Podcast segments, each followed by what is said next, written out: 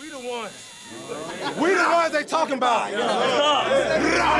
Broadway Sports Media. Choose your fighter. Justin and Justin Titans podcast show. Some of it was bad, but hopefully you'll you probably piece something together. Outstanding. There's an earthquake in the middle of the podcast. Unbelievable. We're begging for listeners. That's all we do. We all we got. Hey, Titans on three. One, two, three.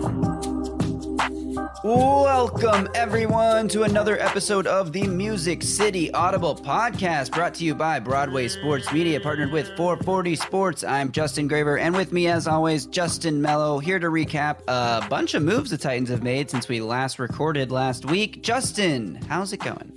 I'm doing well, and you are not lying. Like people might be listening to the start of this episode thinking Justin Graver is lying because it's the off season and they do not have a lot to cover. But we do have a lot to cover because the Titans did a lot uh, since we last recorded.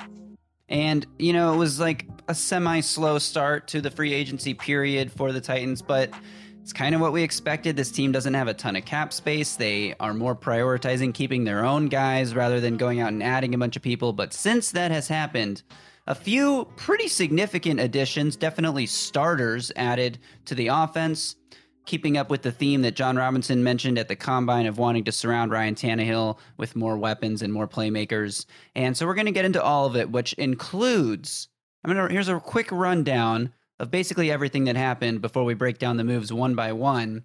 Titans release Julio Jones, save nine and a half million against the cap, sign tight end Austin Hooper, made a trade that has not been officially announced yet, but a trade for wide receiver Robert Woods, they have re signed kicker Randy Bullock, cornerback Buster Skrine, and two running backs in Jordan Wilkins and Dontrell Hilliard. They also signed a running back slash special teamer in Trenton Cannon. So we're going to break all of that down. We're also going to get into the Indianapolis Colts, who have a new quarterback, what that means for the Titans, and our thoughts on Matt Ryan heading to Indy. Plus, maybe we'll get into a little bit of Marcus Mariota reuniting with Art Smith in Atlanta. But let's start with the thing that happened literally right after this our podcast came out last week, which we kind of teased was a possibility at the end of our last show.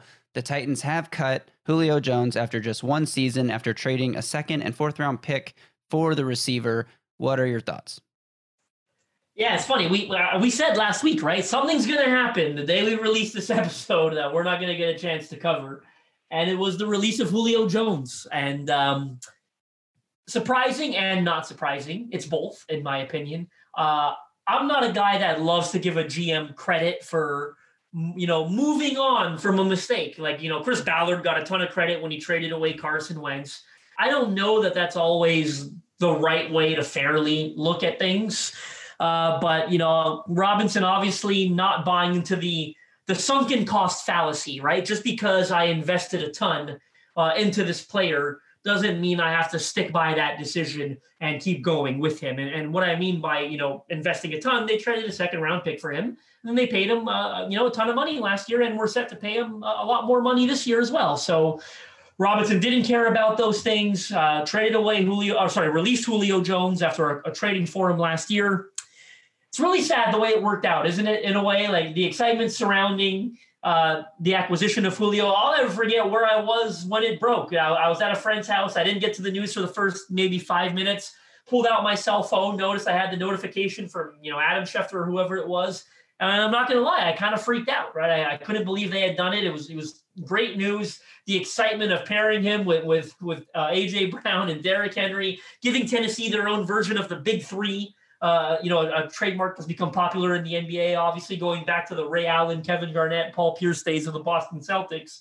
So the Titans had their own big three, was super stoked for that, and it just didn't work out, right? Uh, his hamstring injuries, you know, uh, I, I, think we all we could all admit we spent a lot of time defending. You know, when he came to Tennessee, he had the hamstring injury the last year in Atlanta, and we all said this is a guy that's never been injured before, uh, never been an injury-prone player. Atlanta were really bad. Let's be honest, we probably made some excuses, right? The Falcons were really bad a year ago. You know, why why play them when they're you know three and ten, whatever they were. Um, no, it turned out the hamstring issues were a very real thing, and they were not going to go away. And Robinson obviously feels they're not going to go away in 2022, and there's no reason to think that they will, right? I mean, it's now been two straight seasons where he's dealt with severe hamstring issues, recurring hamstring issues. Uh, he's not getting younger; he's getting older. So there's no reason to think that those hamstrings are going to hold up going forward. Um, at the same time, I will say if you're going to overly criticize Jon Robinson, this is one of those moves where you have to remember. Reminds me of the Jadeveon Clowney acquisition, right? Just because it didn't work out doesn't mean it was a terrible move. You'd be hard pressed to find many people in Tennessee or many Titans fans that didn't want to sign Jadeveon Clowney and didn't want to trade for Julio Jones, right? They were popular moves at the time. They just didn't work out, right? I, respect Robinson's willing to willingness to stay aggressive. Um, and uh, as he consistently tries to improve this team and chase the Super Bowl, I, I always like to compare those two moves to the Vic Beasley move because I think they're perfect, um, you know, pale opposites, so to speak. Because I we hated the Vic Beasley move. Most of us did. We thought it was stupid at the time. It proved to be stupid. That's the type of move you criticize your GM for. But when he makes a move that you know garners widespread acclaim, like Julio and Clowney did, in my opinion, and they didn't work out, you just got to kind of say hindsight's 2020 you, you, know you don't fault the gm too much for it I, it is his job at the end of the day of course uh, but uh, those were moves that we thought were going to work out and they just didn't yeah, I think you know the Julio move. We said it all all along. It was the right move at the time, and even if he missed the whole regular season, like he was going to be there and be a big factor and a big improvement for this team in the playoffs. Yeah. And he was. He was a big he, I mean, he had what do you have, 65 yards or something? He had one of his biggest games of the year, the week 18 game against Houston. He got his first touchdown catch that week. And then he was on the field and productive in the playoff game against Cincinnati until the final drive of the season. And we never got actual news reported on this. I think Paul Kuharsky said something on Twitter about a month ago that was really the only mention of this that the reason Julio wasn't on the field for the final drive when Tannehill targeted Nick Westbrook-Ikhine and threw a game season-ending interception, that Julio was on the sideline with a injured hamstring. And it felt speculative though, right? It did, but I can see, you know, if Julio was just like taking a drive off, or if it's like this play call, we've run it in practice so many times with NWI, and Julio was injured for most of the year, so he didn't run this play in practice.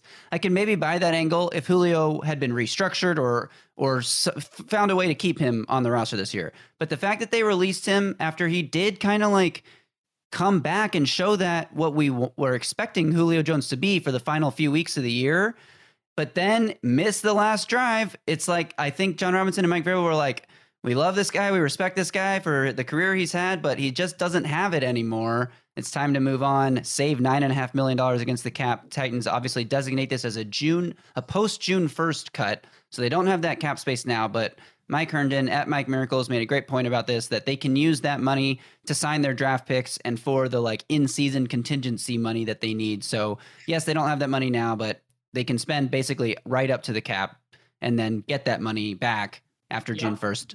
Uh, but yeah, I think, you know, we're, we're kind of laboring here on the Julio point, but the Titans were able to make a, a big addition at that wide receiver two position who will have about the same cap hit in the 2022 season as Julio was going to have. Obviously, Robert Woods has never had the kind of career or season that Julio Jones has put up, you know, a Hall of Famer. But Robert Woods, one of the top tier wide receiver twos, I think, in football, a perfect scheme fit for this offense. PFF's top graded run blocker wide receiver last year. Music, and, music to their ears. And um, obviously played in this offense with Sean McVay in in Los Angeles. So your thoughts now as we move to the Titans giving up a 2023, not even 2022, but a 2023 sixth round pick to acquire Robert Woods. I mean, the, the capital makes it a home run, right? Like it's it's it's crazy that it's a 2023 sixth. Obviously, the Rams. This is essentially the Rams released them and the Titans signed them, right? Like you, in in a sense, you feel that way because, and obviously, I, I think someone had said on Twitter, you know, he's got I think three years left on his contract. The Titans can get out of it with relative ease, I believe, after four years four years left on his contract. Sorry, but the Titans can get out of it after 2022 with relative ease. Zero dead that, cap zero after dead this cap. year, yeah, unless they restructure, which they might do because they're currently over the cap and they could save like seven million or so if they if they convert his salary to a bonus and move it to next year. They could do that. It would increase next year's dead cap. But as it stands right now, zero dead cap after this season. That's crazy. Yeah, and I, think essentially because he had those four years left on his contract and, and, the Rams were kind of, you know, having some salary cap difficulties throughout the offseason, they still want to re-sign Odell Beckham Jr. apparently. they're essentially just giving Robert Woods away for free here, right? So uh, a great a great opportunity presented itself for, for for Jon Robinson to quickly replace Julio Jones, you know, being the wide receiver too. I know Woods um, you know, can play at various positions on the field. So we'll see where he slots into their lineup. But he's obviously a starting caliber receiver that will be on the field more often than not. And you can play him in two receiver sets as well, right? Because he's such a good run blocker. So uh, it, it's a terrific addition. Obviously, he's coming off the ACL, which Titans fans are probably going to give pause to. You know, we saw them, we've seen them get bite, bit a little with the ACL with um, with Bud Dupree a year ago, you know, kind of took a while for him to come on. They had drafted Jeffery Simmons after he had suffered an ACL, and obviously he missed the first what six, seven, or eight games of his rookie season, and then came on strong, uh, strong, strong lead towards the end of the year. Uh, Taylor Lewan, you know, ACL uh, coming back from it last year, didn't play his best football. We've all talked about, oh, you know, a year removed from the ACL, a guy is better suited to produce. They've taken injury chances on Caleb Farley. Obviously, that hasn't worked out yet, but that's obviously you know very early on in that process. Titans fans are probably going to worry about it a little bit, right? Based on some of the previous experiences they've had. I will say Robert Woods is what three years younger than Julio Jones, so don't let what how Julio worked out let this impact the way you think of Robert Woods. Don't say, oh, they moved on from one uh, injured old receiver and grabbed another, you know, old injured receiver. I don't think that's quite fair. Woods is like three years younger than Julio, and that is pretty pretty substantial in my opinion. I love the player when healthy and an unbelievable route runner, one of the most precise route runners in the league. You'll hear a lot of NFL receivers go around and ask them who do you think some of the best receivers in the NFL are? You'd be surprised how many of them put Robert Woods on their list, right? Because they know what, what kind of guy he is, what kind of route runner he is. And obviously, some of the other things he does, you talked about, like the blocking in the run game, PFF's top rated uh, run blocker at the receiver position. Such a good scheme fit, like you said. I mean, we could sit here all day and talk about the scheme fit. Hell, you, Sean McVay, of course, but he was also with Matt LaFleur there in, in Los Angeles, right? And that's what makes him such a good scheme fit because LaFleur moves from LA to Tennessee and installed the offense that they essentially still run today, even though they're two coordinators removed from LaFleur, right? With Arthur Smith right. and now Todd Downing, they've kept that system in place, right? Because it's worked so well uh, with Ryan Tannehill. So it, it's a great fit. It's a great culture fit as well, right? Everyone talks about the, the man and the leader that he is, going to get along with Mike Vrabel. Not to mention an underrated aspect of this is sounds like he kind of handpicked Tennessee as his destination, right? There are a lot of reports that came out uh, that said that Los Angeles worked closely with him to identify his next destination, right? They respected him so much. Sean McVay has so much respect for him that they wanted to make sure he landed somewhere that he wanted to be. Hats off to the Rams organization for doing that, right? Not every organization does that. And let's be honest, it could have impacted the return that they got, right? Like a 2020 third sixth. If this was an open bidding war and other teams could could try to trade for him, I I I think I'd be surprised if no team offered better than that, right? The Green Bay Packers, who just traded away Davante Adams and have nothing inside that receiver room and are trying to win a Super Bowl. Buffalo, hell, even the Buffalo Bills potentially, right? They, they would have to restructure some things. But after they moved on from Cole Beasley, don't have Emmanuel Sanders, there are contenders, I imagine, that other contenders that would have had interest in trading for Robert Woods. So uh, it's great to hear that he had interest in landing in Tennessee. And, you know, the ACL gives me slight pause, but overall, I really love this acquisition. He is. Um, they've reported that he's already jogging, and uh, yes. F Words Pod, Zach from F Words Pod, who has done a lot of research into injury recovery timelines, notably with the Titans players like Jeffery Simmons, and was spot on with some of his projections. There has has it um, based on his estimation, thinks that Robert Woods will be available to go full speed in training camp by July. So you would hope that he doesn't have any setbacks. Now we're probably going to see one of those situations where he practices once or twice a week and takes a lot of rest days and takes a lot of day off because we know those ACLs can lead to swelling. We've seen it with Taylor Lewan where he missed a game last year just because his knee swelled up. Um, you know, randomly out of nowhere, he missed the the Rams game because of something like that. So we'll keep an eye on that. And I do think that Rob, Robert Woods' impact early in the year maybe not as strong as it will be as the season goes on. But it's also a guy like who's everyone says is such a great locker room fit, locker room leader, culture guy. And he's been to two Super Bowls now. And obviously he didn't play in the most recent one because of the, the ACL, but he and Cooper Kupp were teammates the year Cooper Kupp tore his ACL, and the Rams went to the Super Bowl that year and uh, lost to New England. And then Cooper Kupp was there this year when Robert Woods tore his ACL. And um, I got to meet Robert Woods and talk to him during the Super Bowl week at Radio Row. and he talked a little bit about the advice that he was that Cooper Kupp was able to give to him after he had been through a similar thing. And Robert Woods was like, just go out there and actually win the Super Bowl this time, unlike we were able to do without you back in 2019. And obviously the Rams did win that Super Bowl. So comes over with a Super Bowl ring. Not the only pass catcher the Titans have added. The tight end room gets a huge upgrade as Austin Hooper has signed a one year, $6 million deal with the Titans. He will be their undisputed tight end one. We have also Jeff Swaim in the room, uh, as we talked about last week. Some for some reason, the Titans have guaranteed three point five million dollars essentially to Jeff Swaim, so that's happening for sure.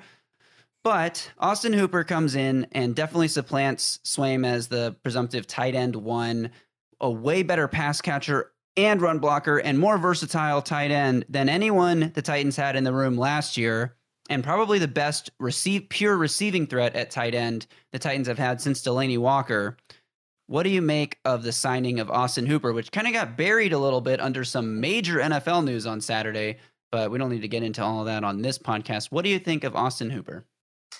It's a it's a big addition, right? I mean, especially when you look at what the tight end room had last year, right? They didn't do a, a, a, good job replacing Jonnu Smith a year ago. And I know Jonnu didn't have a great year in New England, but they went into the season with Anthony Firkser. I think MyCole Pruitt arrived in late August. Obviously, Jeff Swaim had been re-signed. Um, you know, there was Tommy Hudson in there. There was uh, Miller Forristall was a UDFA out of Alabama. Just wasn't a very good tight end room, right? And you and I talked about the concerns all throughout last offseason, from what I recall, right? Throughout the preseason, Anthony Firkser is your tight end one. Can he block? He's never done so before. They never asked him to do it. We talked about the versatility they lost uh, in Jonnu, a guy that can both run block and pass protect and, and, and catch passes, run routes as well, of course. All our concerns came to fruition, right? We talked about the versatility they lost in terms of when, when Anthony first was on the field, you're tipping your hand. It's probably a passing play because he can't block. And I, maybe that hurt them last year, right? We were worried about it. It's tough to measure that, truthfully, but um, they just didn't have that versatility last year, and I think they missed it. I think they missed it a lot. Austin Hooper's a dual threat guy that can play as an inline tight end, can block uh, in the running game for Derrick Henry, can run great routes. I think he can, you know, he's a guy that can beat man coverage one on one, defeat linebackers and safeties, uh, and, and and win for you up the seam and win in the red zone some. They didn't have that guy last year, and, and they have him now. He's undeniably the best tight end in the room, and he would have been so last year as well. So, and this happened before the Robert Robert Woods trade. You felt pretty good about it, right? You felt finally they're doing something to upgrade receiver and tight end. like you said, Robinson talked about it at the combine. Was a slow start, hadn't done much, but now you got Robert Woods and Austin Hooper. I mean, uh, it makes them a better football team going forward. Certainly a better offensive supporting cast than they had a year ago uh, especially knowing what we now know, right, about Julio Jones and the injury issues that he was going to have. So uh, you've got you've got to be pumped about Austin Hooper. And, and I, I want to say this, not to extend that that conversation, but it wouldn't shock me. I'm not saying they won't, but it wouldn't shock me if they don't do anything else at the tight end position or anything big at the tight. I think a lot of people are still expecting. I saw a lot of chatter on Twitter saying, "Oh, go sign Gerald Everett now," or uh, you know, they should still draft one uh, in the second or third round. And I still think they should, but I'm making a prediction that if they do neglect one of these three posi- one of these four positions, wide receiver, guard, tight end, or tackle going forward, if they now neglect one of those positions from this day on, it'll be tight end. Yeah, maybe. I, I I'm intrigued by that discussion. I want to get to it in a second. Before we do, I want to cover Austin Hooper's statistically a little bit. So, this is a guy who was on an ascending career arc. Every season in Atlanta, his receptions, his yards, and his touchdowns increased every single year. He never had a catch rate below 70% catching more than 70% of his targets, more than 75% of his targets for each of his final three years in Atlanta, playing with a smart, accurate quarterback like Matt Ryan, who we'll talk about more in a bit. And during his final season in Atlanta, 2019, 75 catches, 787 yards, and six touchdowns, including a week four game against the Tennessee Titans when he had a season high 11 targets, a season high nine catches, and a season high 130 yards. So Jon Robinson and company obviously in attendance for that game when he basically smoked the Titans defense for 130 yards. Obviously Tennessee able to win 24 to 10, playing a, a lot of off coverage and leaving the middle open for much of the second half as they baited Atlanta into dumping short passes off to try to catch up. But, but anyway, the point being Hooper goes to Cleveland, where he has a less accurate, less intelligent, less talented quarterback in Baker Mayfield, who spent a lot of time injured. So he's also catching passes from guys like Case Keenum and other scrubs in, in Cleveland. His catch rate drops to 65% 2020, 62% last year. He has 435 yards receiving in 2020, only 345 yards last year. So a couple of down years for Austin Hooper in Cleveland. Obviously, a, a crowded tight end room there, crowded wide receiver room with a lot of who knows what the heck dysfunction was going on in that locker room. And a run first offense, too, right? And a I mean, run first so offense. are the Titans, but But yeah, that's true. But the Titans, um, I think, provide a lot better opportunity for Hooper to be a productive playmaker. And because of those two years in Cleveland, you get him at a pretty good discount. I think one year, six million is considerably less than what he signed for when he went to Cleveland two years ago. So. A good move overall, savvy move. That's a kind of like not immediate free agency move, but the smart move that a, a general manager like Jon Robinson makes to help build a team without sacrificing resources. It is just a one year deal. And because of that, we'll get into our next discussion here. I do think the Titans are still going to be targeting a tight end pretty high in the draft. I don't think they're going to sign anyone else. Maybe like Kyle Rudolph or, or a veteran presence like that, although I would be kind of surprised at this point. And since the Titans signed Jeff Swaim, you know, Robert Tonyan went back to uh, Green Bay on a deal that was very similar, $3.7 million. And OJ Howard signed a contract that was almost exactly the same as what Jeff Swaim got. So that looks like the range for those guys. I'd be pretty surprised if someone like Kyle Rudolph, who's getting way up there in, in years, signed for more than that. But that would be crazy if the Titans added Kyle Rudolph and he was playing for less money than Jeff Swaim this year. Just a funny thing to think about. But I think the Titans are going to be major players for one of these top tight ends in the draft. I could see their third round pick being spent on it, one of their fourth round picks being spent on a tight end. I don't think they go for a tight end later than the fourth round because, like I said, Austin Hooper on a one year deal. Your only other tight end right now is Jeff Swaim. You need a tight end of the future. And with Austin Hooper there this year, you can give a rookie a year to like learn how to be an NFL professional player before you have to rely on him to be productive. I think Trey McBride, any of these guys that are considered the top tight ends in the class are on the table for the Titans, even at 26 overall.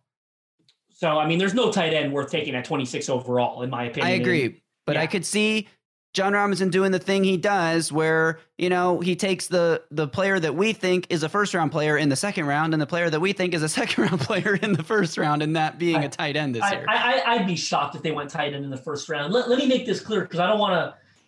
I'm not arguing against you, and I think my personal opinion is that tight end should still be high on their list for a lot of the reasons that you kind of laid out there. But I'm just making a prediction that, and, anything that, and let me also say this: anything that happens in the fourth round or later, I don't count. I, I that what you know that's a day three pick at the end of the day. But when I'm looking at the roster and I'm looking at, I'm just trying to think the way Jon Robinson thinks. Jeff Swaim, you've we've talked about it, right? Three and a half million dollars a year guaranteed this year. I'm thinking that's tight end two money. You know, Yeah. and and I Agreed. think as of now, I think Jon Robinson's looking at his roster, and I think he looks at the offensive tackle position potentially, and said, I need to get a tackle before I get a tight end. Thinks they're looking at receiver, and I think they certainly still need a receiver before they need a tight end. And I think they could be looking at guard, saying I need a guard before a tight end. As of now, you only have two picks in the first three rounds. Now you, you might be able to trade back, but you don't have your second rounder uh, as things stand. So I'm just making a prediction that in the first and third round, as of now, those two picks will be sp- spread across either receiver, tackle, or guard. That's what I'm thinking after the Hooper edition. Not again, not saying I necessarily agree, but I think if I if I'm the Titans and they're eliminating one of those four positions that qualify as the most obvious needs, I think it'll be tight end. I, I think it's very clear that they paid Jeff Swaim tight end two money. Austin Hooper's getting tight end one money. Still have Tommy Hudson, right? Tommy Hudson's not a free agent. It wouldn't I shock me if Tom. Tommy Hudson's tight end three. They're going to bring in a UDFA after the draft, right? That's going to compete for you, or they'll draft one, like you said, around four, five, six, that can compete for the third tight end roster spot. As of right now, again, I'm just making a prediction. I think this is kind of shaping towards offensive line and wide receiver uh, earlier in the draft and tight end. I don't disagree with that, but Jeff Swaim's contract is also only one year. So the two tight ends who are not undrafted free agent, former undrafted free agents, are both only on one year deals. And your rookie, even if he's a high draft pick, we've seen how the Titans treat rookies. could still be considered tight end three, even if he's a second or third rounder. The Titans don't have a second rounder, but they could move around and obviously get one somehow if they decided to. But yes, I agree. I think honestly, we're not we don't need to get into a huge draft discussion right now, but between guard and tackle, I feel like the Titans will end up taking one early, as in the first two days, and not both. So we'll see like ha- how they value Dillon Radunz, where they think Jamarco Jones factors in. I think is going to obviously play a lot of a big role in how they attack the offensive line. But I do think, I mean, there's a lot of positions in play for the first round pick right now, and that's how it should be. You don't want to uh, pigeonhole yourself into having to take a position that you have a big hole at. But right now, I could see the Titans going anywhere from offensive guard, wide receiver, offensive tackle, uh, tight end, like I said, if they reached for one, or even as somebody was it Turron Davenport or somebody reported recently that run, yeah. they could go cornerback in the first round, which I mean, you presumably have your top three corners on the roster all drafted in the last few years in Kristian Fulton, Elijah Molden, and Caleb Farley. But we don't know where Farley will be in his recovery from an ACL tear when September hits. You probably don't want a rookie first round pick like slotted in as a need to be starter there either. The Titans did bring back Buster Skrine, which we're about to get to here in a second, but I mean, it wouldn't like we had a group chat conversation about this where people were saying like this would be, this would be admitting that the Caleb Farley pick was a failure and this would be a huge misallocation of resources. Look, I disagree. I think you can never have too many corners on the roster. And if you filled most of your other holes and you're planning obviously to draft the rest of the draft, you don't have like it's not like your first round pick is your only pick in the draft. That you can never have too many corners. Players get hurt every single year. It's a passing league where teams have three dominant wide receivers on the field nowadays. I'm not saying it's a great way to use your resources, but I'm not super against it either. You know, if you can get a stud cornerback at 26, then take it. I'm pretty against it. So it's fun to argue with you on this because uh, we don't argue enough on this show. I I agree that you can never have too many corners, but I also agree that it would be a giant, gross misallocation of resources. Like you drafted Caleb Farley last year in the first round to come in and lock down that spot opposite Kristian Fulton. Considering how bad, let's be honest, kind of how bad the offense was a year ago, you spent all of last offseason focusing on the defense. You overcompensated on that side of the ball, and you kind of hurt your offense you got to go offense heavy in this draft. I think it would be a pretty bad. Uh, I would be extremely disappointed if they drafted a corner in the first round for various reasons. Given the Caleb Farley pick from a year ago, and, and given the fact that um, you need to improve this offense, right? You're getting older on the offensive line. You don't. You still don't have enough at the receiver position, even after the Robert Woods trade. I, I maintain that opinion. Um, no, I, I would be extremely disappointed if they go corner. I will save my rebuttal for a future episode because we have plenty of time to talk draft. Yes, but and we have a lot of moves to cover. So let's get into the rest of what the Titans did. A little rapid fire here. They bring back Dontrell Hilliard. They bring back Jordan Wilkins, who was mostly a practice squad guy until he got in for a special teams play and had like a holding on one play or something that he like a he terrible stepped- penalty on stepped out of bounds or some, something. first snap as a Titan. and I, everyone remember that. Everyone was waiting for Jordan Wilkins to get on the field. It's a terrible special, uh, one that really shot them in the foot. I'm honestly Yeah. shocked they brought him back. I think I tweeted after that play. I guess you can pull it up, freezing cold takes, whatever. That uh, Jordan Wilkins has played his last game for the Titans. Like, it was such a bad, it was such a bad special teams penalty. I wish I remembered more Yeah. about it, but I remember it was horrible. And Well- I am kind of surprised that they re-signed him. They came in week 18, I think, and it was the only. You know, I don't. I don't think he was active for the playoff game. I no, he wasn't Right. because He wasn't. they cut him when Derrick Henry got back, right? I'm, I'm right, sure. right.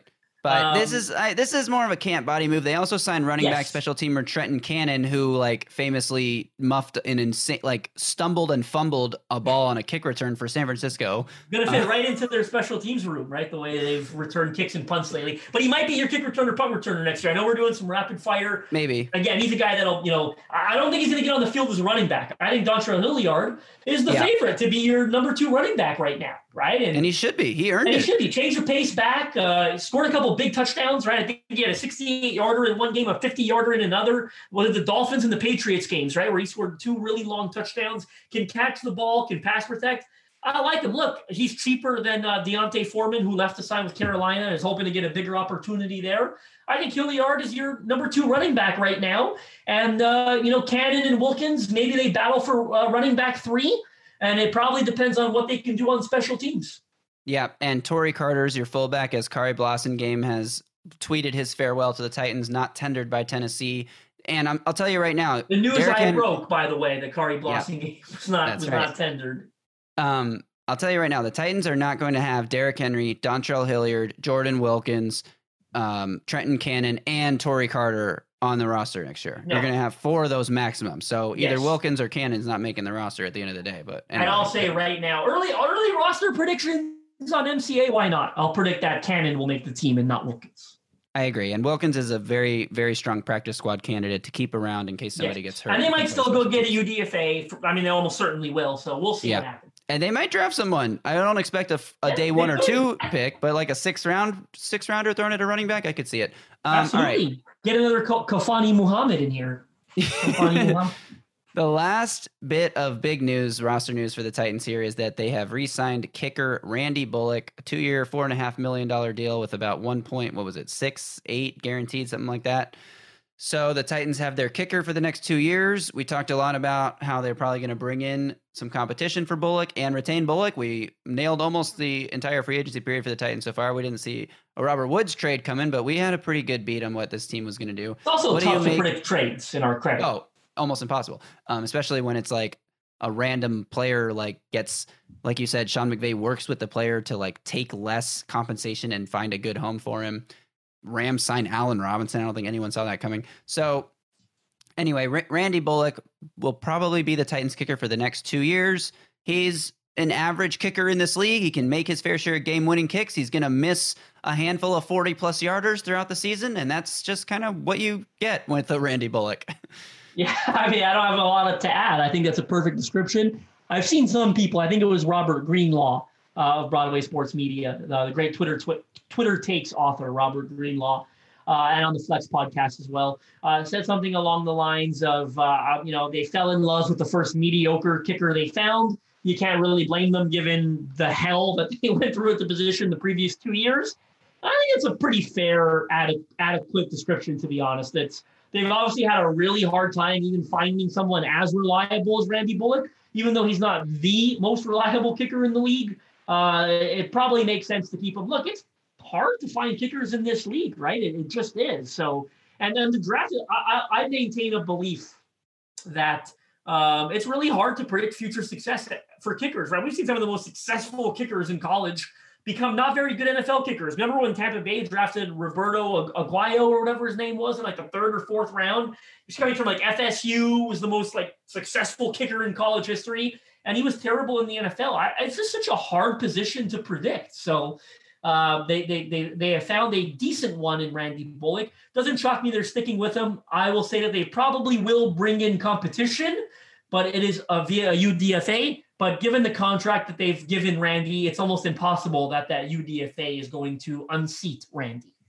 Right. I think that that is It would Very- take, uh, knock on wood, it would take like a training camp preseason injury for that UDFA Yeah. to have a legitimate chance. agreed, especially with the contract they gave to him there. But um, yes, fully agreed. I think this team has to do a lot of restocking at offensive line and special teams positions and things that you're spending your day three picks on that are not the kicker position this year. And you can look to draft maybe if you find someone you really fall in love with, a day three kicker. Maybe next year, maybe the year after that, but this year specifically, the Titans do have some depth and some other holes that they need to fill in the draft. So, like a Cade York type of type of draft pick or uh, the Texas Sorry, kicker. Rob. Yeah, sorry. Um, to our LSU buddy Rob Greenlaw. The Titans also re-signed cornerback Buster Skrine, as predicted by you that they likely would. Gives them a veteran cornerback presence. Uh, he played well in the in the limited time that he played for the Titans last year, and um, you know, with Jack Rabbit Jenkins moving on, with Caleb Farley having a torn ACL that he's recovering from, you could see Skrine being a candidate to start at least week one until Farley's back up to speed uh, a pretty good signing veteran who, like you said, made the playoffs for the first. You said this last week. Made the playoffs for the first time in his career with the Titans. Probably happy to be back in Tennessee on a playoff contending team. Yeah, he quickly tweeted, "Run it back!" Right after uh, they uh, announced they resigned him. It kind of lives up to my point of how excited he is to be with a contender. Um, I feel pretty smart, and I don't feel smart often. But I, I wrote that article for Broadway a couple days before they resigned him. I wrote an article saying, uh, laying out three options to replace Jack Rabbit Jenkins with. I didn't have to include Buster Skrine in that article, but I did because I thought it made a lot of sense. Right? Look, I think they wanted to get a veteran to replace Jack Rabbit Jenkins with. They, they got a lot of young guys in that room with Molden and, and and Fulton and Farley and even Chris Jackson. So I think they wanted a veteran to replace some of that experience and leadership they lost in Jack Rabbit. But it obviously had to come at a fraction of the cost of Jack Rabbit because they could afford to spend big at corner. They would have just kept Jack Rabbit right? So it had to be a veteran that was going to be cheaper. Skrine played well down the stretch. Thinks he makes a, think he makes a lot of sense to bring him back as depth, uh, veteran depth if look if Caleb Farley is healthy, he's obviously your starter. But if he's not, you know, healthy enough to start week one, or he's battling inconsistencies or a setback or whatever, I think Skrine gives you an okay in-house option, right? I don't think you just hand them that role. Probably have to wrestle it away from Chris Jackson as well, right? Jackson can play inside and outside. I don't think Skrine has earned the reputation where they're just going to give it to him. Um, but uh, certainly gives you more depth, experience, leadership, a guy that thrives in your system, albeit for only six games. It's not a giant sample size, but it's not a one or two game sample size either, right? So you feel good about the player. You know, secondary coach Anthony Midget feels good about the player. Um, makes a lot of sense to bring him back. I, I always thought that they would.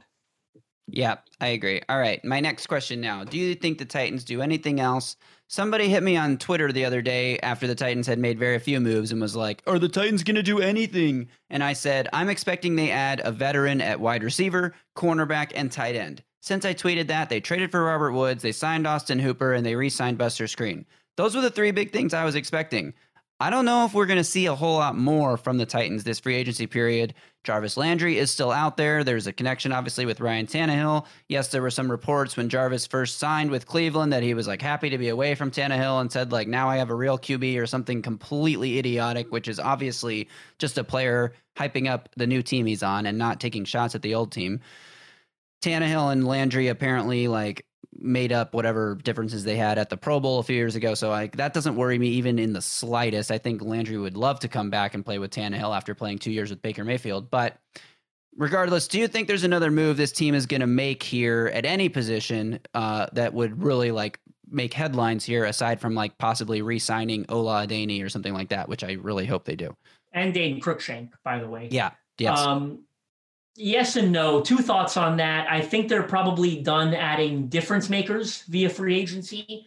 And number two, if they're not done, uh, I think it'll be an offensive lineman. I, I don't think it'll be another wide receiver or another tight end. But look, you've got one receiver at Austin Hooper, one uh, sorry, one tight end in Austin Hooper, one receiver in Robert Woods, and one offensive lineman in Jamarco Jones. One of these is not quite like the others, right? So I think if you're going to make a move, uh, sizable. Obviously, they're going to make lots of moves, but a sizable move.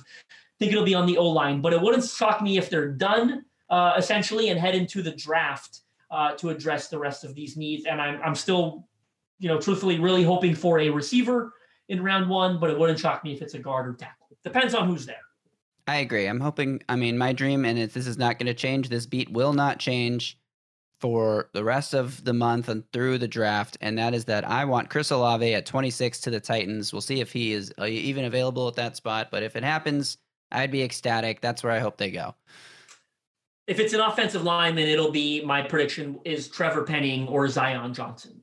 Although. I don't, I think those are the two that are most likely uh, that they'll like and that they could be. I have a feeling Penning might go pretty early and they won't have a chance at him. But uh, Olave, Penning, Zion Johnson, Jameson Williams, Alabama. I mean, I don't know that they'd want to bring in another. I, I love Jameson Williams, but do you want to have him and Robert Woods taking up the rehab room with the same ACL injury um, yeah. at receiver? So that I'll tell you this.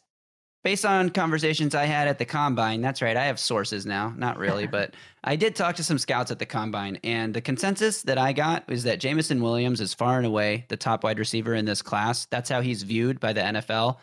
I don't think he's there at 26, ACL or not. They, they they love him in, in the league. He should be. So, He's a top 12 player in this class, I think. Yeah. I think I, I have I haven't even released my big board yet. I, have been so busy, I haven't even been able to publish a big board. I do have one, so I haven't published one yet. Um, but I, I mean, he's like a top 15 player for me in this class, no doubt about it. And you got the Packers picking ahead of the Titans, who just traded Davante Adams. Yeah. So I mean, there's a lot of wide receiver needy teams. The Everyone Browns might have, still go get a receiver. The right? Browns, the New Orleans, of course. The Falcons, yes. the Falcons. If you haven't seen the Falcons receiver room, oh my god! I mean, yeah, oh my god. We'll get to the Falcons in a second because the next thing we're going to talk about is what happened in the division. The Falcons have traded Matt Ryan to the Colts for a third round pick. Oh, Chris Ballard is such an amazing general manager. He traded Carson Wentz for two thirds and then he got Matt Ryan for less. Oh my God. Okay, let's calm down here and talk about how this is Chris Ballard's sixth quarterback in six years, another veteran past his prime, a very Philip Riversian type of move here, bringing in Matt Ryan. What do you think? Uh, we said last week that we were not scared of basically any option the Colts could add at quarterback. However, Matt Ryan wasn't really an option last week. We were talking about the Jimmy G's and the Baker Mayfields of it all. I think Matt Ryan is clearly the best quarterback they could have added out of the Jimmy Garoppolo's group that was available. But that said, he's still a 37 year old quarterback, way past his prime, who's shown decreasing arm strength in every season for the last few years, who hasn't been the guy that, that won MVP in 2016 for quite some time, going to a team that has Michael Pittman as a solid, not spectacular wide receiver and not a whole lot else. What do you think of this? Yeah, I'm excited to see how this plays out because I kind of differ from you on this slightly and I probably differ from most Titans fans. Look, I think it'd be easy for us to put on the two tone glasses and say, oh, you know, he's going to suck and he's old and the Colts suck and this and that. Um, I, I do like what you said that you were able, like that you admitted that it was the best move they could make at quarterback. I certainly agree. It was the worst case scenario for the Titans based on what they, they could have brought in Baker Mayfield or Marcus Mariota or Jimmy Garoppolo. Matt Ryan is still a better quarterback than all of those options, right? And people are looking. I, I, think the Philip Rivers comparison is a good one, right? When they brought in Rivers past his prime, but let's not forget that they went 11 and five with Philip Rivers at quarterback. And if Sam Sloman, Titans legend, Sam Sloman doesn't make a double doink game-winning field goal against a really bad Texans team, by the way, the Titans could have creamed, but they didn't. Uh, the Philip Rivers led Colts win the AFC South that year, right? And the Titans ended up winning the division, but they had the same record at 11 and 5, right? So I think this puts the Colts a lot closer to the Titans than the average fan probably wants to admit.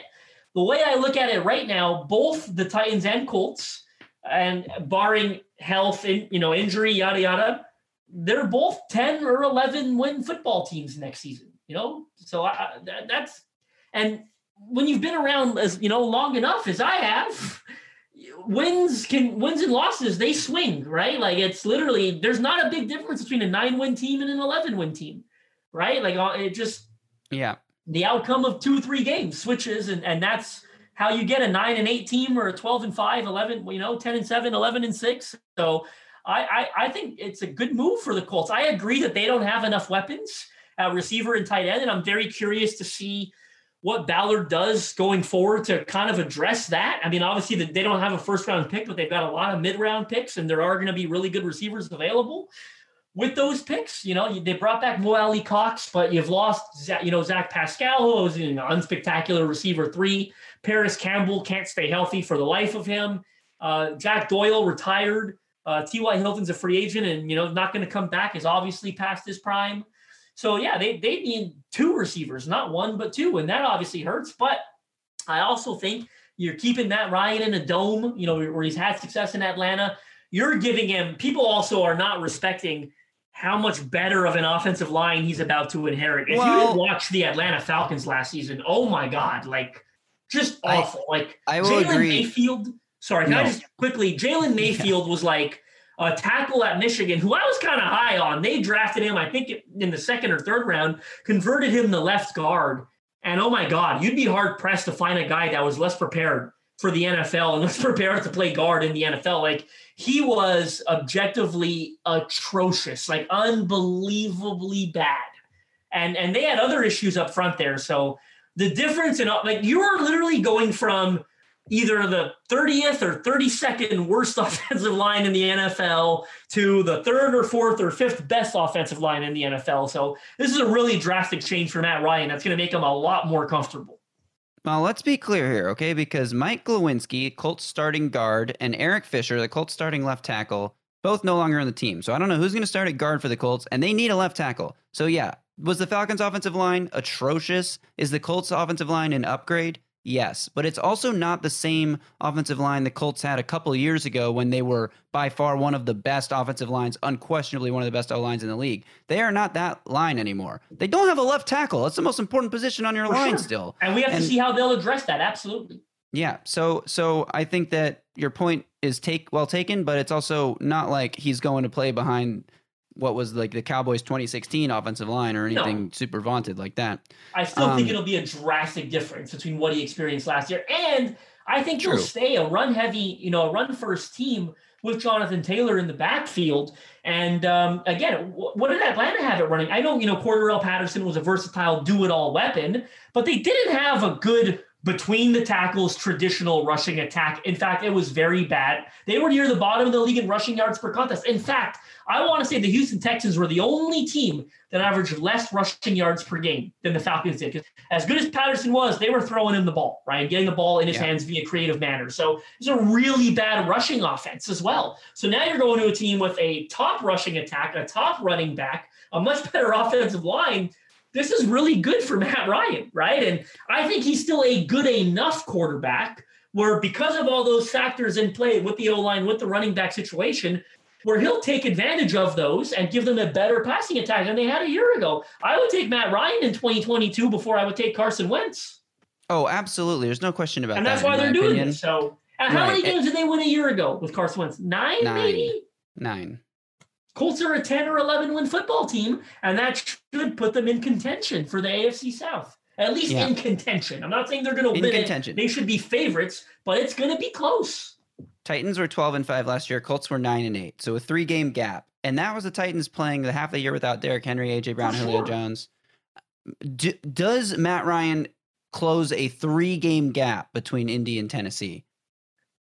I think it's really close. I I think, think it's and close, I also too. think, I call me crazy here, but I don't think it's fair to say, and I don't, I'm not saying you're saying this, but oh, the Titans won 12 games a year ago and they had all these injuries. That's a fact. I'm not arguing that, but I don't think the Titans are a 13 or 14 win team next season because of all those injuries. I think Well, let me let me hit you with a question. Assuming health this year, because we didn't have it last year, AJ Brown, Julio Jones, Anthony Firkser, who's the top tight end last year? Firkser? Would you take that group healthy, so Julio Jones, over AJ Brown, Robert Woods, Austin Hooper this year? That's tough because I think it's hard for me to remove the the bias of the Julio situation out of the equation because I know he's not healthy and I know he can't stay healthy. Yeah. I, I think I was more excited for last year's group overall going in to the year, but I think this year's group will be better knowing what we know about Julio. Right, having Robert Yeah. Woods I think is going to be a pretty big upgrade in Austin Hooper, but I still don't think they're a 13 or 14 win football team in 2022. And it's not because I'm down on them. The AFC's loaded. Like it's Yeah. They've got they don't they, they play the AFC West this year. They play the AFC West this year, which And means who do know, they the play in the NFC? East, NFC East. So Cowboys. I mean, that's not a very good division. I don't think. No. Um, Carson Wentz again. That's uh, Carson Wentz. Right. That's right. I should have known that because I remember that Carson Wentz gets to play against the Colts. right.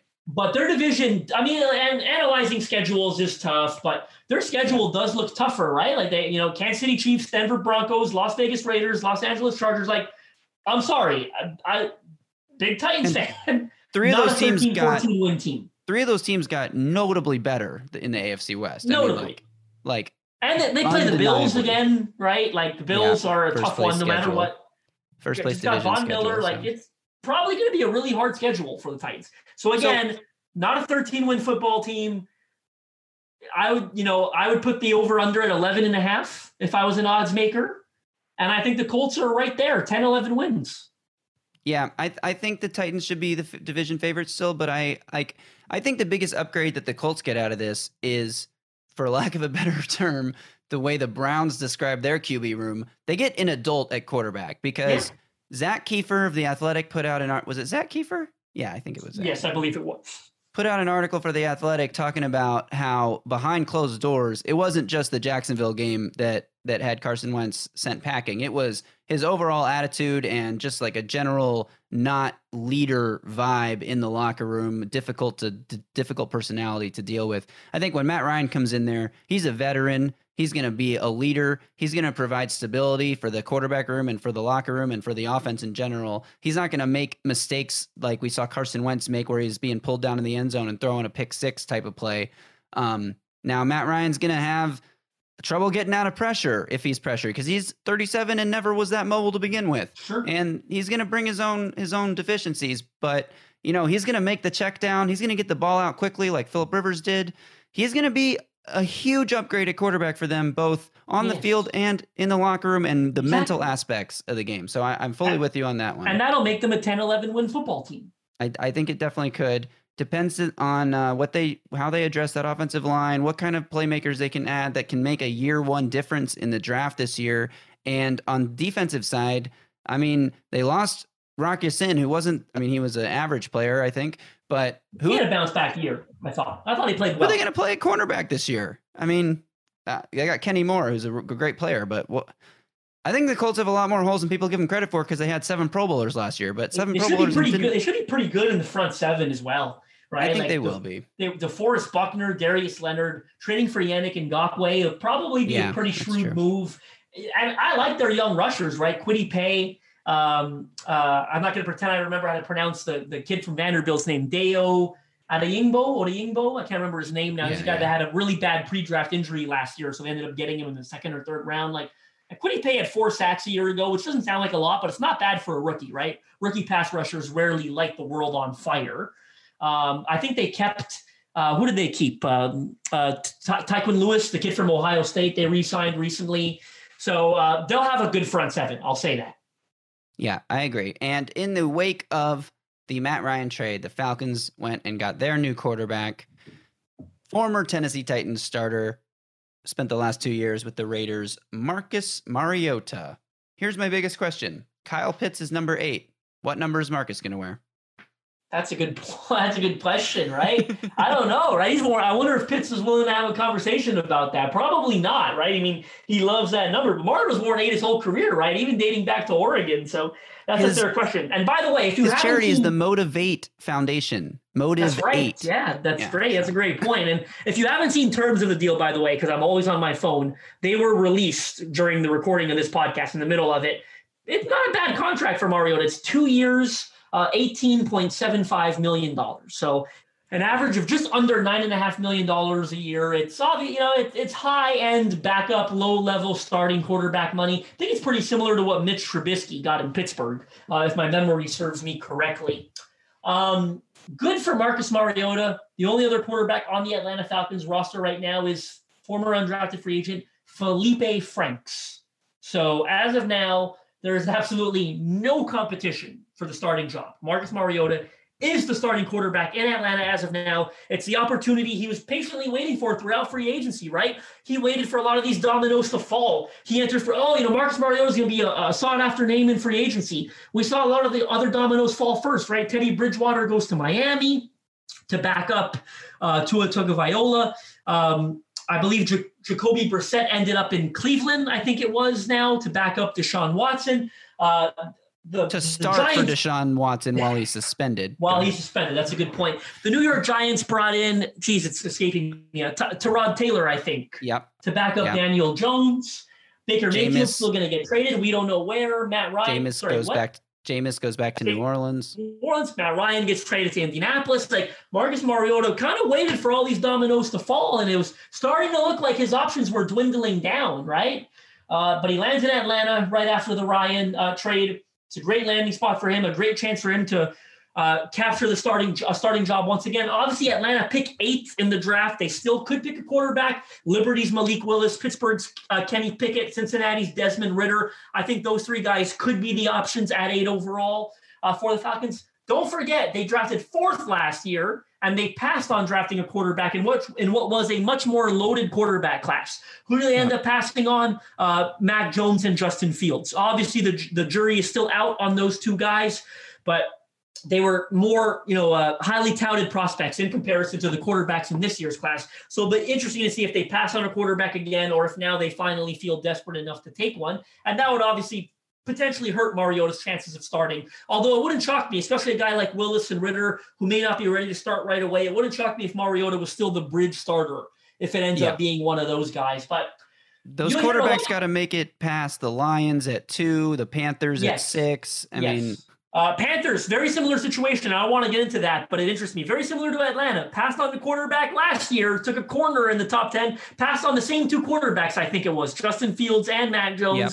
End up taking a corner. They hate their quarterback situation now. They're drafting in the top 10 again. Will they take one? Very similar situations, and they play in the same division, and they both struck out on trying to get Deshaun Watson, right? So it's pretty funny that they both find themselves uh, in a pretty similar situations here a lot of people, I don't want to crap on Marcus Mariota, but a lot of people are going to talk about how, oh, he reunites with Arthur Smith. It's true. He's going to pick up right where he left off in week six last year, or 2019, I mean. I have the numbers. I looked them up after the signing was made because I was curious. it's not like these two men experienced any success with one another. And quite frankly, I am a little surprised that Arthur Smith was even interested in reuniting with Mariota.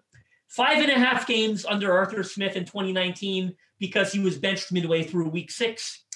94 of 159. That's a 59% completion percentage, which is obviously under the desired, well under the desired 62, 63 plus percent you hope your starting quarterback achieves 1,179 passing yards. That works out to 196 yards per game. Mind you, he didn't get to finish that sixth game, so a little unfair, but 196 per game. Seven touchdowns versus two interceptions, which looks great. But six of those touchdown passes came in two games where he had two great performance, uh, three touchdown performances. The Browns and the Falcons. And the Falcons, yep, two and four as a record. Um, I, I, and keep in mind, not you know, wins not a quarterback stat, yada yada. Three of those four losses, they scored seven or less points. Right? They were and the team out. went on when they replaced him yes. to go to the conference championship. I was season. getting to that for sure. Right? they replaced him with Ryan Tannehill midway through the year. Was the only thing that changed essentially the same supporting cast, same receivers. Taylor Lewan. Taylor Lewan was suspended or something like that. Yeah, Taylor Lewan, but Lewan was playing those week five and six games that were objectively awful, right? I think Buffalo and Denver, the two yes. worst games of Mariota's career. Yes, and Denver. I mean, you still remember Mike Vrabel mouthing, "What the f is he doing?" after he threw the interception against Denver that essentially ended his Titans career. And funny enough, I still remember it well. It was like the first aggressive throw he made all year long. I was thrilled that he tried that ball and it ends up getting him benched and replaced, but it was a deep ball to Tajaé Sharpe. I still remember 20, 30, 40, 30, 40 I remember thinking like, if you're going to turn it over, at least attack downfield. and turnovers weren't an issue for him in a strange way, right? They just yeah. couldn't move the ball right through the air. So that awful no, Jacksonville game where remember, he took like eight sacks or something that year. Yes, and the Buffalo game they missed like five or six field goals. Like that was a ter- terrible game. But I remember we remember thinking. Remember that was our only impression of Arthur Smith. I right. recall thinking that this offensive coordinator was in way over his head. This was an awful hire. Um, the Titans might have a chance at landing Joe Burrow. Maybe they should have, but um, that's how bad we thought they were at that point in time, and we hated Arthur Smith. Right, yeah. then Tannehill comes in, clearly sh- showcases that this was not an Arthur Smith problem; it was a Marcus Mariota problem. Yet Arthur Smith goes and unites, reunites with Mariota. It's a bit surprising to me. It really is, but what options did they have? It tells me, honestly, I mean, I think that Arthur Smith views Mariota as a great veteran presence. He's obviously like you've seen some of the tweets that have come out since he Mariota announced the, the, contract. He knows the offense. He will be a great bridge for the next Atlanta starter, which is not going to be Marcus Mariota long term. Spoiler alert. I hate to shatter anyone's dreams who yeah, still loves Marcus, not. but that's that frankly that's going to be the case. It's not a contract for a long-term starter. It doesn't even have incentives that take you to to starter money. This is a bridge contract. He's a bridge quarterback. He's going to help whoever the next person is in Atlanta. And some of the tweets that came out right after he was signed, Derek Carr says, one of the best guys I've ever played with, hashtag Cariota, which I thought was hilarious. was and great. AJ Brown tweets, best leader I've ever been around. which sent Titans Twitter into an uproar. Any thoughts Paul on Larski this? quote tweeted it, by the way.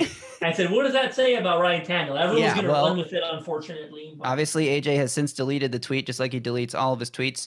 But what do you think Titans Twitter, like the reaction here? Was this a shot at Tannehill? Obviously, I don't not. even want to get into that. No, it wasn't. I think AJ Brown obviously really likes Marcus Mariota as a person, as a quarterback. Didn't he cry after He did cry after the benching Bron- against Denver. After the Broncos game, he was yeah, crying he felt like room. he didn't do enough personally. Look, he obviously likes the guy a lot. I'm not going to get into that nonsense about what he tweeted. It's he likes Marcus Mariota a lot. Doesn't say anything about Ryan Tannehill. Though I'll close with this. I'm really happy for Marcus Mariota that he's probably going to get another chance to be a starting quarterback, and I'll follow it closely. I'm excited to see how it works out for him. You know, rooting for him just like I was already rooting for Arthur Smith. I really like Arthur Smith. With that said, I almost feel bad for him that it didn't end up happening in a better situation because that offensive line, that running game, that wide receiver room, I think there's a good chance that the Atlanta Falcons are the worst team in football in 2022. And that's not just because of Mariota, but man, this, I mean, look, uh, but hey, Arthur Smith at the same time, he knows how to get a lot out of, you know, his situation. Like Atlanta was a worse football team last year than their record reflected. Right. He Like he they won seven games, up. I think, or something like that. Like he props them up. They were they didn't win less than Yeah. six. They did win seven games. I thought seven they won 10. seven. Like you gave me a look. No one can see this, but you gave me a look on camera. Like they won seven games. They won seven games. Arthur Smith propped them up a year ago. Maybe he'll do it again. But as of now, it's a really bad situation.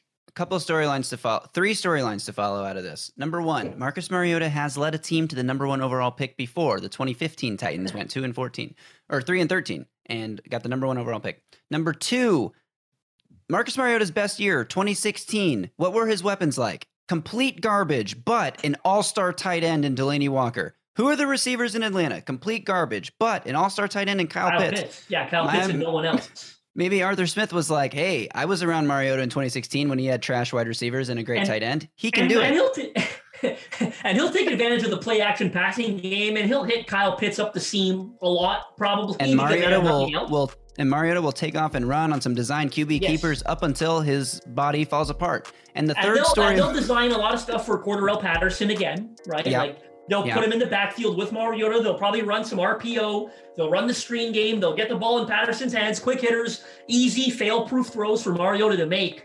But that receiver room, my God.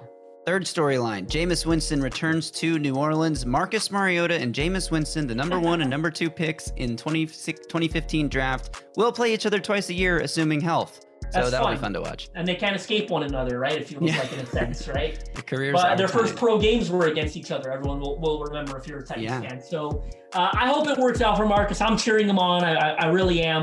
Um, and I'm not one of those Titans fans that thinks they should have never moved on from him. That's idiotic. But I can still root for the guy while realize he was holding the franchise back. Right? I think that's fair.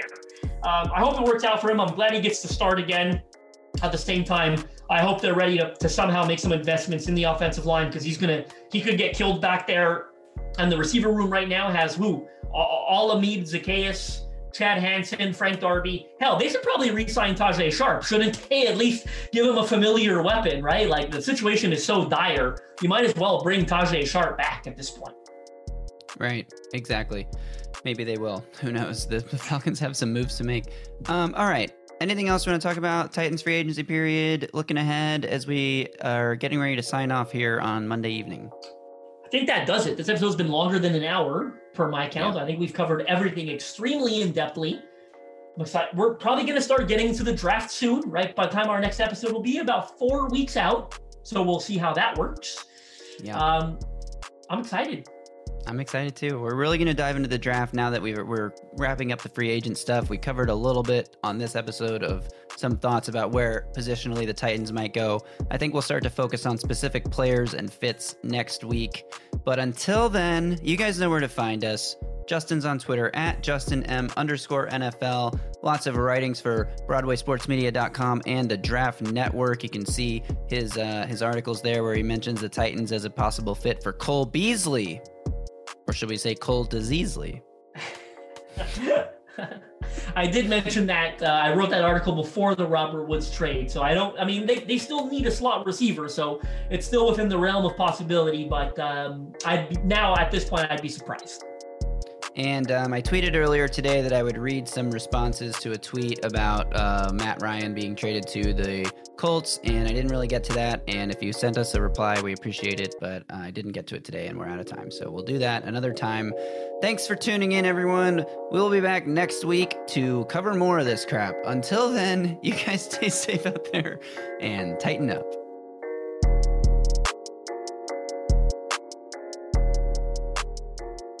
A Broadway sports media production.